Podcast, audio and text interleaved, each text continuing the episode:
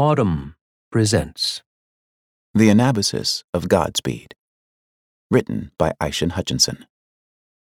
Bivouacking the night at Pelusium, some nights from his hole at Barracks Lane, as the sugar factory purred to sleep and the canes curled their tails like fields of kittens, Godspeed polished the moon to see better Rosalie's face and proceeded to Romany in the morning, moved to Majdaba by rail.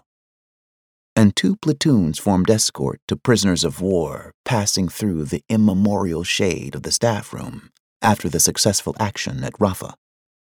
Then men proceeded to Tachpanes, where weeping was ceaseless, proceeded through the reeds and hawks of Upper Egypt to the tamarisks and hornets of Lower Egypt, and from there to Jerusalem, where number 9265 Private J. Flores, a boy, died from dysentery.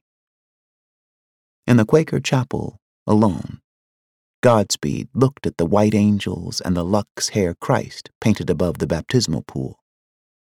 He thought of the nub of magnet like a single black eye still whirling on the stalled fan. The battalion halted the following night at Sufir Ersharkia. A pillar of fire, some saw, when the stars went out. Godspeed trembled to the rhythm like the curtains of Midian trembling to the wind.